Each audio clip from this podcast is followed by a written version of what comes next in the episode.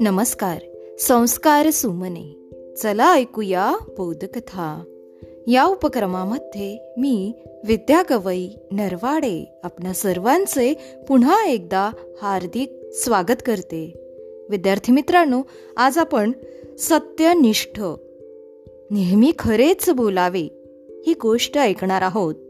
चला तर मग ऐकूया आजची गोष्ट. भारतात महात्मा गांधींना राष्ट्रपिता म्हटले जाते. तर अमेरिकेत जॉर्ज वॉशिंग्टन यांना भाग्यविधाता म्हणून समजले जाते. दोघांचेही दोघांचाही सत्यावर अढळ विश्वास होता.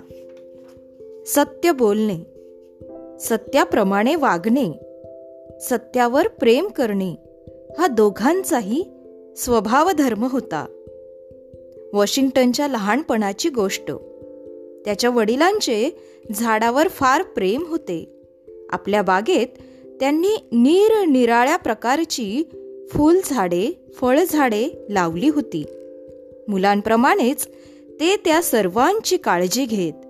त्यांना पर्यावरणाचे निसर्गाचे विलक्षण वेड होते. एकदा बाल वॉशिंग्टनला घरात एक कुऱ्हाड मिळाली.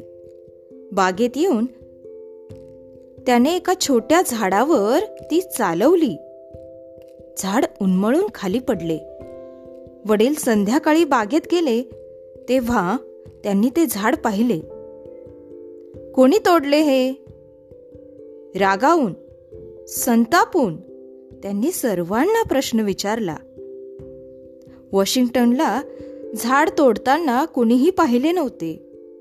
वडील अतिशय संतापलेले असल्यामुळे आपल्याला भयंकर शिक्षा होईल ते पण त्याने ओळखले होते. त्यामुळे तो गप्प बसू शकला शकला असता किंवा खोटे बोलू शकला असता परंतु ते त्याच्या रक्तात नव्हते. सत्य हाच त्याचा प्राण होता. सत्य हेच त्याचे जीवन होते. वडिलांसमोर उभा राहून तो म्हणाला बाबा मी गंमत म्हणून झाडावर कुऱ्हाड चालवली. माझ्याकडून चूक झाली. आपण द्याल ती शिक्षा मी भोगेन. मुलाचे सत्यावरील प्रेम निष्ठा व त्यासाठी मिळेल ते सोसण्याचे साहस पाहून वडिलांचा राग शांत झाला.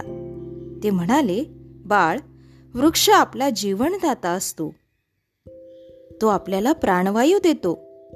तू त्याला तोडलेस हे वाईट काम आहे.